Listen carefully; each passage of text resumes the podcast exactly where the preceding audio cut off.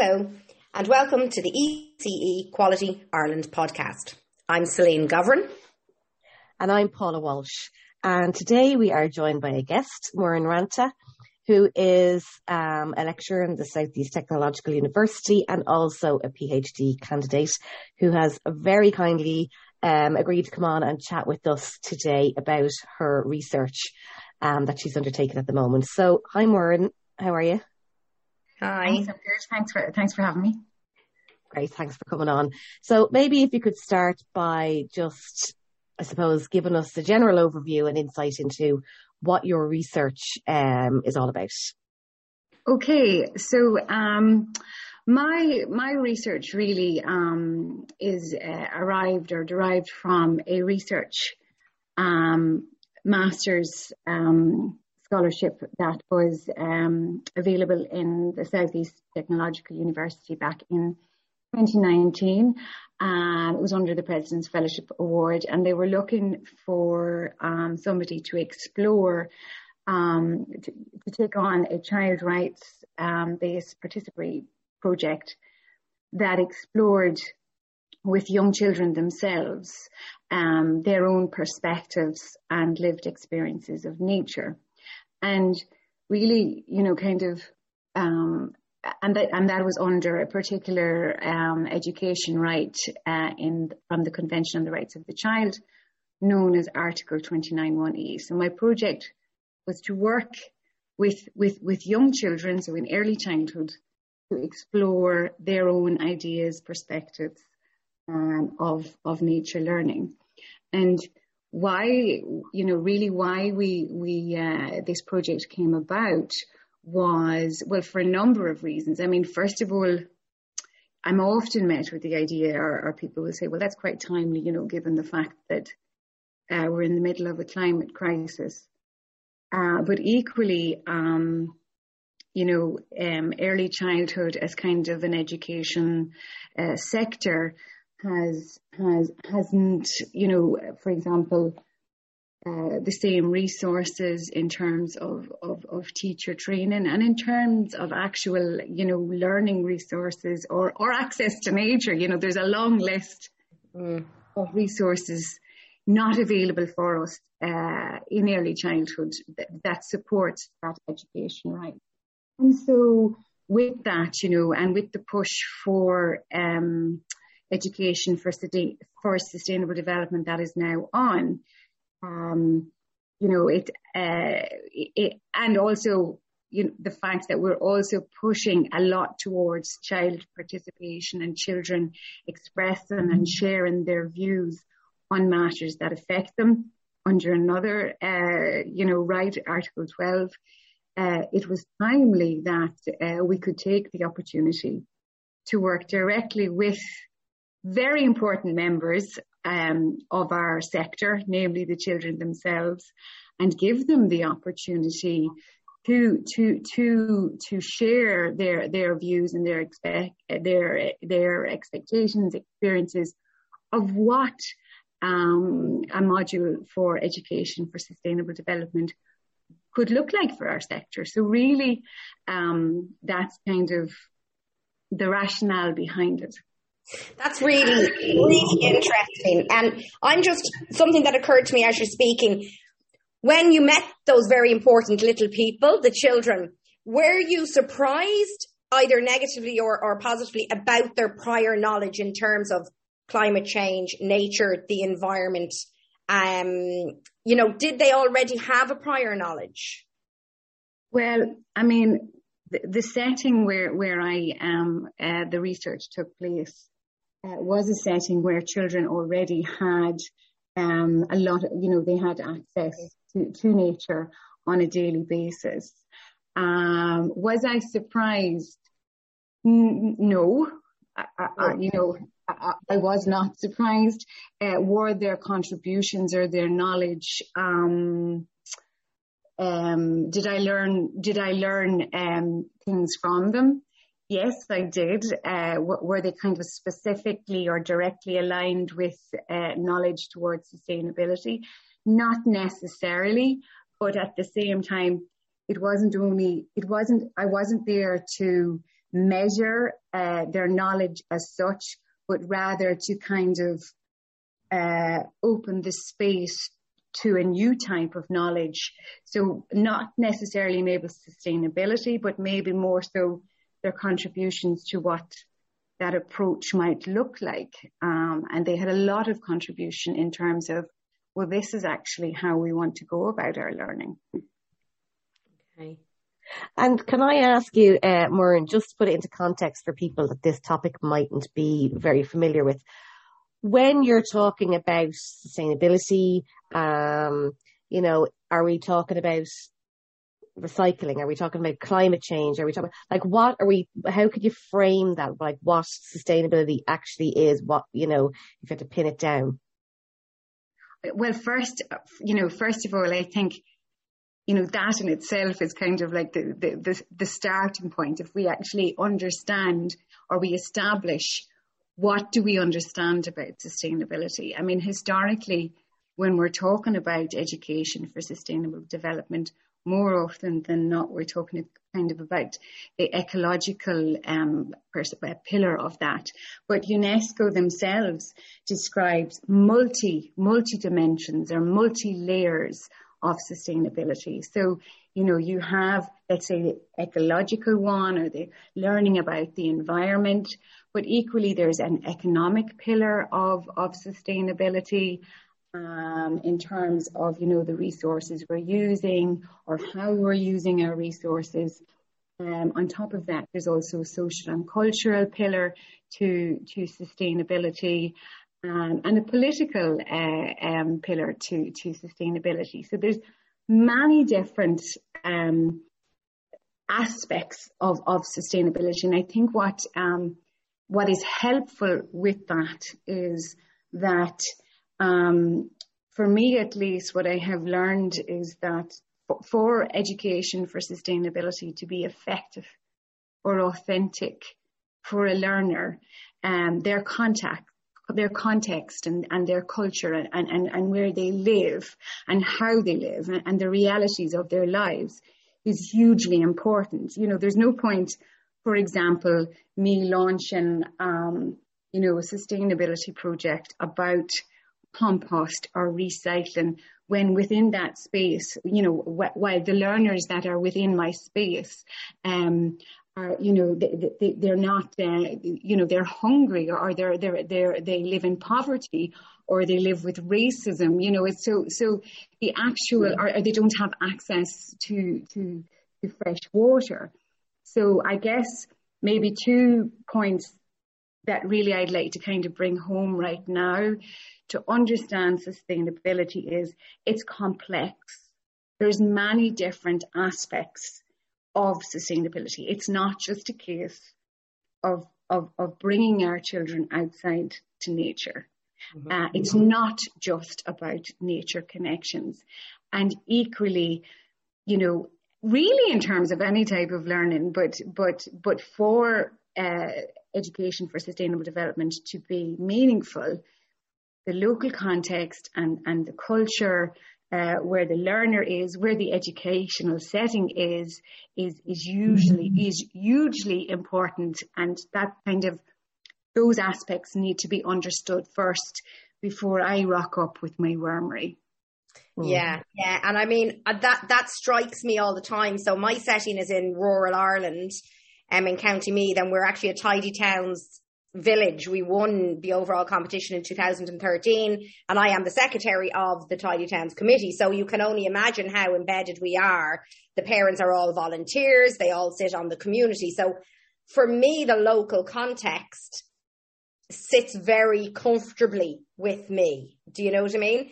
But I can only imagine that that is not the situation for all um, early years services around the country depending on where they're based, depending on, you know, educators' knowledge and, you know, availability of parents maybe to volunteer and all that kind of stuff. So, yeah, I would imagine that there are barriers there depending on your local context. Um, and I'm wondering, did you come across any of them or how do we, how, I suppose, how do we bring the the local community and the educators on this journey with us and with the children? Because we're only the facilitators aren't we? You know the journey is really the child's journey and we're facilitating them to get on that journey. And can we bring how can we do that? How can we bring people on board? Well i think first and foremost if we're going to talk about if i understand your question are you asking me how do we, you know, establish an approach to education for sustainable development? Yes. That make that makes sense to your setting. Exactly. Yeah. Okay. Okay. So how how do we go about how do we go about establishing or or, or taking sustain, sustainability um, um, in a way that that is meaningful and that is authentic and is of interest. Uh, yes, and that speaks to the child children, in their context. To, to the children first and foremost. Well, I think kind of the first principle in that regard, and again, um, I, I'm, I'm, I'm, I'm, I'm, um, I'm just fresh off uh, data collection sessions with practitioners because my research has now gone from sharing uh, the contributions uh, from from my my research participants now with practitioners to discuss exactly that question. So what I would say is the first thing that is necessary is to establish um, the authentic learning that takes place within your setting. And so again, from an early childhood perspective, specifically pedagogically speaking, uh, early childhood, we, you know, we are masters in terms of knowing our individual learners. We have the skill set mm-hmm. uh, in terms of identifying how different children, how different individuals choose to learn. Um, you know, again, in terms of how children like to take part in their education, we, as practitioners, we're tuned in to how children prefer to communicate, be that verbally or non-verbally. So even before we get to establishing an actual sustainable project, a mm-hmm. huge amount of work that, that needs to take place and is not foreign to us mm-hmm. as, as educators already is to take the time to establish the learner, the authentic learner participation that takes place within your setting. And with, so I guess, I suppose what I'm saying is it's important to identify how your children um, choose to take part in their learning uh, before you get near any subject. Yes. And actually just building on something that you said there, I'm just, you know, I'm just sort of thinking of, I know you were saying, you know, we're obviously, we're, we're experts in, you know, um, facilitating our children, knowing the children and, you know, building on their emergent interests and all that stuff. But I wonder, I'm sort of thinking along the lines of first five and a 50% degree led workforce, right, by 2028. Wonderful. But there's also going to be a 50% not degree led workforce. Yeah. So do how do you see um I suppose practitioners that mightn't really get to focus that much on the topics of, you know, participatory rights or sustainable development or any of those things because they go as far as level six and a lot of these things don't get introduced till later on. So in relation to the practitioner on the ground, how, you know, how would you like to see the research at the other end? How would you like to see it sort of been made relevant and meaningful in relation to everyday practice across Ireland, if you know what I mean. Yeah, well, first and foremost, let me say that I believe that sustainability in itself, education for sustainability should be a module that is available at all levels, similar to similar to children's rights. So first and foremost, uh, it is now time. We are flat bang in the middle of a climate crisis. Uh, it is now time to bring in education for sustainability at every level. So, so, so that, so that, that is what, you know, that's kind of the first thing. How that's going to be done, you know, I mean, at the moment, the, the second um, national strategy has just come out uh, uh, for Ireland in terms of how they're going to go about approaching education for sustainable development for the next um, up until 2030. Uh, and you know, it, it it reads beautifully.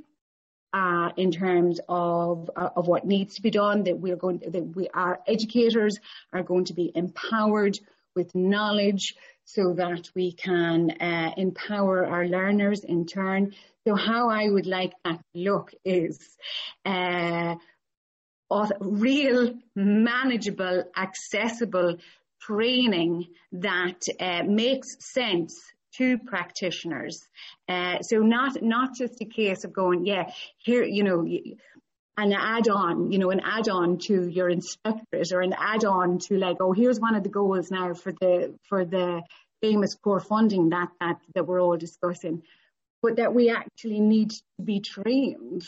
So it's not, for example, I think within early childhood, and I'm going to say it again and again because my own research has really identified consolidation within our, you know, our holistic approach uh, in early childhood, we are at a pedagogical advantage in terms of engaging in rights-based education sustainability. So we're already there with the pedagogy. Okay, we're already there at many different levels. We're already there, but we need the science. You know, we need the actual information on sustainability. We need to, we need the science. We need the resources. And while I'm at it, we also need to have access to, you know, to nature for every child uh, and how that's going to look. Um, so when I'm reading the strategy now, it talks about, um, it talks a lot about how they're going to empower it and with knowledge. That's grand. But when you're empowering, you're empowering educators with knowledge, we also want resources. You know, you, you need to give us the resources. You need to give us the environment. You know, you need to give us uh, elements that I found particularly important within my research to establish a right space with time. I needed to have time. I needed to have space. Uh, research and or, or, or, anything in early childhood, as we know, is a complete mess. You know, in, in terms of making anything right space it's messy. There's seven million things going on. So mm-hmm. time, elements like that's grand. We have the knowledge, but we don't have the time and space to to to to um, support our young children or to bring this this knowledge to them in a way that is reflective of their authentic learning. So uh, to answer your question, which I think you asked me about 10 minutes ago, was I want to see training uh, in, for sustainability, for children's rights, at uh, initial, at all levels, and in a way that is meaningful and supportive of both the, the, the, the student and for their setting. Yeah, and I mean, as I, you know, think about it, I teach secondary school as well as teaching, um, being a provider in the early years sector. And I was just saying to Paula earlier on, you know, that it is so important that we begin this type of learning with our children at the earliest, earliest age. I know we talk about early intervention and other aspects of, of children's lives, but you can never start this too early. You know, I often find when they come into us in first year, if they don't already have a basic understanding, it's very hard for us then to make an impact in terms of climate change. And so, you know, we were talking there about, you know, training the practitioner and the educator, and that's all really, really, really important. But within that, don't we have to keep the focus on it's not about, yes, the training is crucial. And as you say, the time and the space and the money and, and the resources, but to always keep the focus on, you know, the children as rights holders, that, you know, that this is their right. They have a right to a clean and a healthy environment, but also they have a responsibility and they have it from that earliest age. And so, mm-hmm. you know, would you agree that it's really important that we can never start? Myself and Paula were saying, you know, are we talking about just from age three up, or is there maybe a space there for the zero to three year old well, age? Well, I think, I mean, within within you know that point that you're making, there was a number there was a number of points kind of flashing in my brain that I want to almost say that.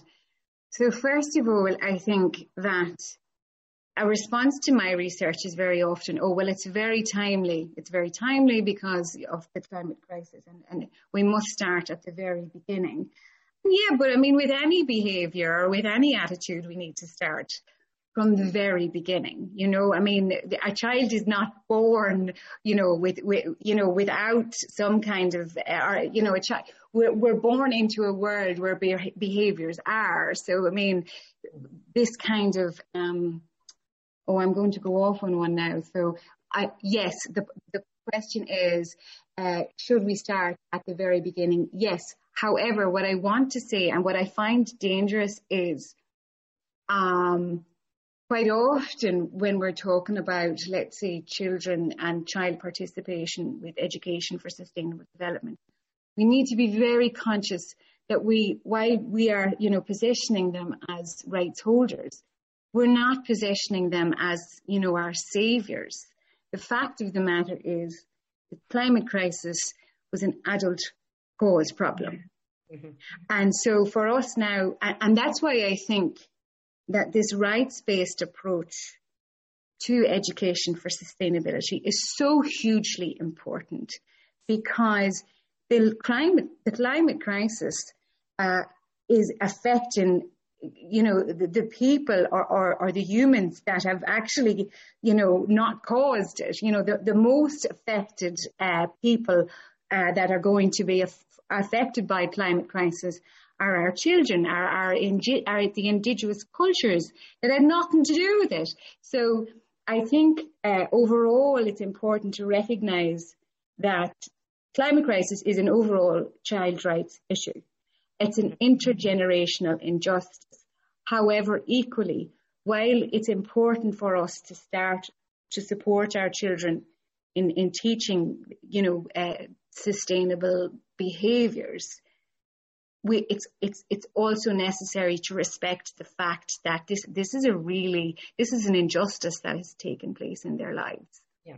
yeah. So I think that was the one you know, the one point that I need to make. And that's why it's hugely important in terms of making it rights based because yeah. really now with the likes of the sustainable development goal, uh, particularly for you know, uh, education has been underlined as the way forward. Uh, you know, this is what's going to save us all is education. However, it's, it's, it's, it's, it's not fair. It's, it's, it's, it's unethical for us to ambush you know, our children's education and go, right, we're after messing up your, um, your world. But now you need to learn, you know, we need to like, you need to put down uh, the glitter and, you know, you, you know, you need to put down the twistables. We ain't going to McDonald's no more because I've messed up, you know, so it's, it's a case of, being very mindful of, you know, saying that yes, while education is going to be a tool to support the change of behaviours necessary to combat climate crisis. We need to be mindful of how we, how we, um, how, what we do to our children to, to, you know, to infringe on, on their enjoyment of rights even more. Um, and so that's kind of why the push is on for really child participation and the opportunity for our very youngest children as well uh, to, to, to take them as the rights holder and to make a space with them that you know gives them the opportunity to express um, how they want to direct that learning. And I think does that would it be you know when when just listening to you there, it sort of links me right back to what you were saying at the start about community and that, you know, and and other terms that we use all the time and we probably sometimes just use them a bit, you know, throwing them out there. But I think it is really what I'm getting from you is that we need to make it relevant and meaningful to them at you know, in relation to where they are in the world.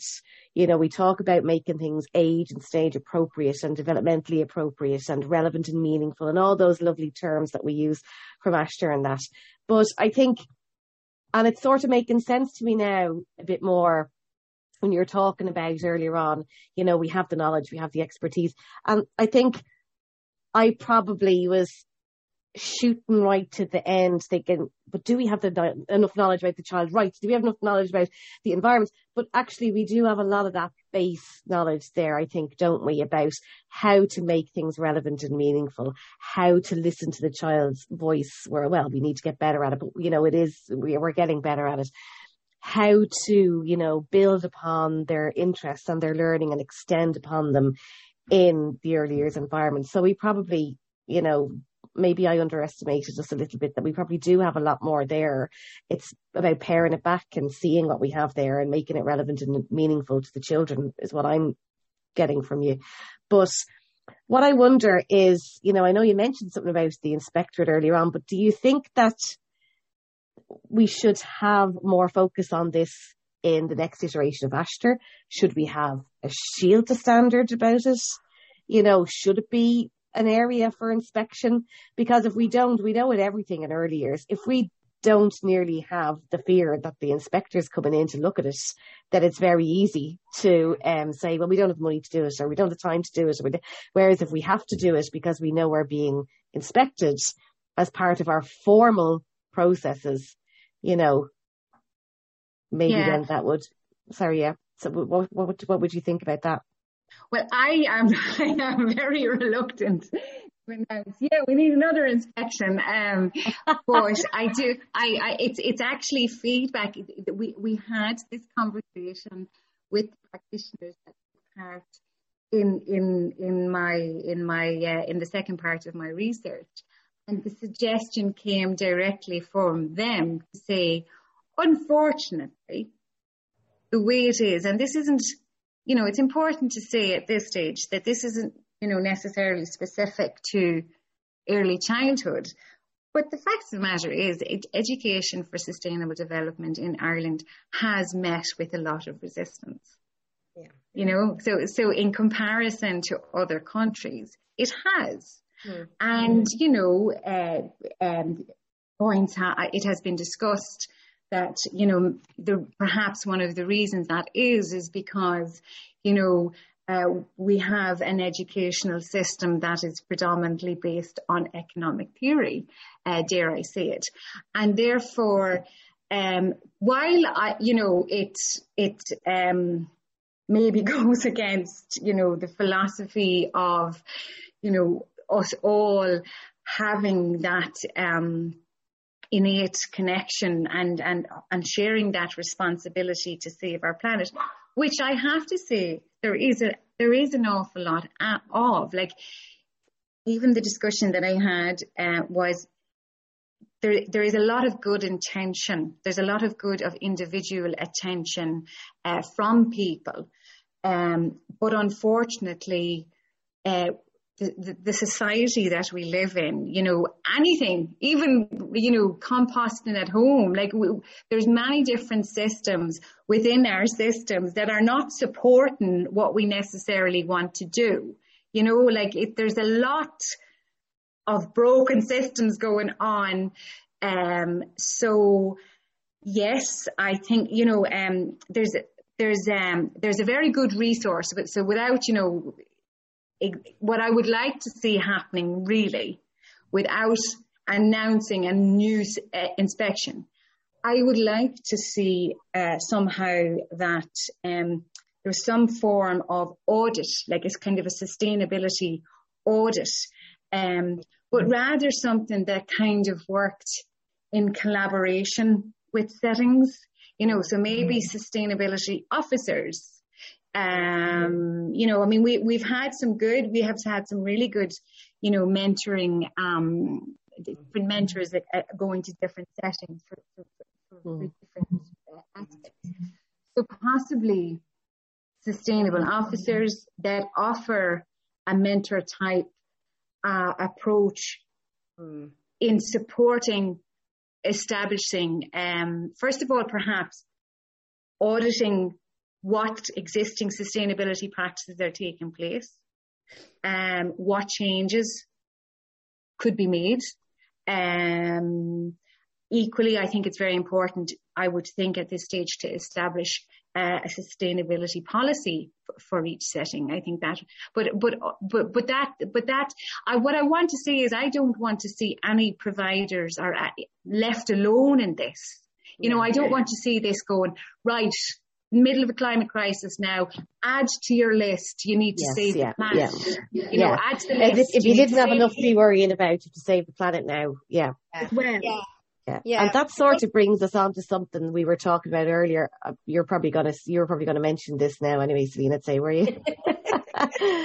we were talking about it from me. Sorry, um, go on, you yeah, go ahead. No, no, and I agree with you. Uh, we're in, and it, it was, um, you know, we were probably pushing our luck there, um, throwing in the the the inspection question because nobody wants to see more inspectors for anything coming. But something that has been a bit of a bear bug of mine, um, is that for the last ten years or so, I have tried to. Um, get involved in the Green Schools program, in the Green Flag program and total resistance. We're not allowed in. It's not happening. Um, we do have um, our the Minister for Children, Roderick O'Gorman, is of course uh, you know from the Green Party, and I will be sharing this podcast and saying you know surely that that is something that we could be in, so that rather than an inspection process, as you say, you know that there could be a system of mentoring and a goal, and that the children can be involved in a success mm-hmm. criteria, and you know that as Paula said to me earlier on, the found the framework for that is already set up and established. So mm-hmm. it's obviously a financial, the only barrier I can imagine that it is, is a financial barrier. And maybe that is one of the areas that could be supported mm-hmm. um, mm. to, bring us, I, to bring us in positively, I suppose. Well, what I would like to say, um, you know, in, in terms of that, um, you know, if you're having a word with uh, Rodrigo there, I just like to um, you know, take the opportunity to grab my convention as, you know, as, as the legal framework. Um, and, and within the strategy itself, in for the second strategy, it does acknowledge, uh, you know, that it says that it's framed uh, by many other other um, uh, frameworks, but but by children's rights itself. And so, it, back in 2014, so you know, OMEP established, first of all, OMEP established that positioning children as rights holders within their educational settings was fundamental in terms of establishing education for sustainable development. So this is not new. This was back in 2008. And within any of our any of our uh, strategies that have been used or updated, the same message is there. And in 2014, the first strategy for education for sustainable development described early childhood, that we could be forefrontal. The exact words in the policy was early childhood could be forefrontal in, in, in, um, you know, uh, in the promotion of, of um, education for sustainable development. Right? Yeah. Now we're on to the new one again. And so it hasn't happened. You know, we do not have the same resources as other sectors. So if I take on, if I put on my children's rights hat now and I say, first of all, right, that's discrimination. Under Article 2, uh, your, our young children are being discriminated against on their age. You know, for, so for whatever reasons, whatever assumptions, whatever people have decided why early childhood is or isn't, it's a discrimination. So that's mm-hmm. a dis- discrimination under Article 2. Then we have Article 3 you know, the child's right, the, principle of best interest. You know, of course, it's within our children's best interest to uh, to be fully enjoy uh, a healthy environment and what a healthy environment looks like for them is again another huge area to establish. And we go on to Article 4, and Article 4 talks about, you know, the um, the measures uh, the, the, the, that that the, that the state party needs to apply whatever measures necessary or what it has to support uh, all children to um, to to enjoy their social and cultural rights. So again, we say, well, now under Article Four, you haven't invested in early childhood as you have as much in the other settings. And then we'll go down to Article 12, and we'll go. And by the way, you, we're all talking about child participation. Child participation, probably the difference between this strategy now and the strategy from before is we are now very much talking about child participation. And therefore, I would say, you know, under, under the convention, our youngest children have a right to, to, to, um, to direct uh, and to engage um, in, in a curriculum, to make a curriculum that has meaning for them to, to support um, their, uh, the approach to education for sustainable development and then finally, no, two more. Article 29.1e, um, Minister O'Gorman, uh, all children in, in Ireland under Article 29.1e, state parties are directed to support all children in an education to develop respect for the natural environment. And finally, under Article 44, we, we, all of us educators, early childhood educators, we are also, state governments are meant to be providing us with an education on children's rights so we can then support our children in their position as rights holders. So um, I suppose right now the strategy looks really good and it's a nice map, but I would like to see it being integrated with children's rights and to use all of the points I've raised to really advocate for us all to advocate. We have the pedagogy. We have the strategy. We need the resources and the support and we want to get involved. We want to have, we want to be part of how this education for sustainable development is going to look like for our sector. So, you know, yeah, if you'd like to uh, open up a working group uh, where we can take the children's participation and the practitioners' participation, we're all here waiting to go. Yeah. The last question I would like to ask um, is, you know, and it's in relation to, um, you know, and actually it's funny because we had actually said earlier on, um, when we, myself and, and Celine were discussing it, we did say that they're discriminating against children in early mm. childhood, even on the basis of not, not allowing them to partake in the green flag, um, um, programs, you know, which would be wonderful and would could bring in the local community, the partnership of parents, all that stuff. You know, it would really, you know, I can't see the reasons why, you know, they wouldn't do it. Sorry, were you going to say something, Muireann? I was just going to say it's not, you know, I, I, do know of some settings. It's important to say that I do know of some settings that have uh, been allowed to take part in the green flag, and they have. Now, I don't know the background or the reasons why they were and some aren't. Uh, what I would say is, uh, in terms of the, let's say, the green school training that takes part, I would like to see it uh, resources developed specifically for you know the type of pedagogy we use and an acknowledgement that we we are a very very different uh, curriculum than than that being used in primary. So it's i think it's important for me to say that there are definitely settings in ireland that have taken part in the green flag but it's not uh, it's it's it's not a free. It's so far we we don't all have the the opportunity to do it. So there's yeah, and even that in itself, yeah, even that in itself is um, problematic because some some schools are benefiting, some preschools are benefiting while others aren't. But then, as you say, they are benefiting from a Green Schools program, which has been developed for the primary school sector and is not specific to the early years. And so that is important. And I suppose, you know, maybe they are situated actually in schools, you know, sometimes that happens. Possibly. Yeah, sometimes that happens, and and that's the way that that that that, that works. Um, and I suppose you know to to to reprogram the whole thing, if you like, to be suitable for the early years sector, which you point out is very different, is very, very different. It, you know, costs money and investment is needed. So, um, that would be, that would be a real step in the right direction if we could get yes. that get sorted. Yeah. And yeah. I'm sitting on some fantastic research and it's fantastic contributions already from children and practitioners that I'm ready to share, uh, should that be the case.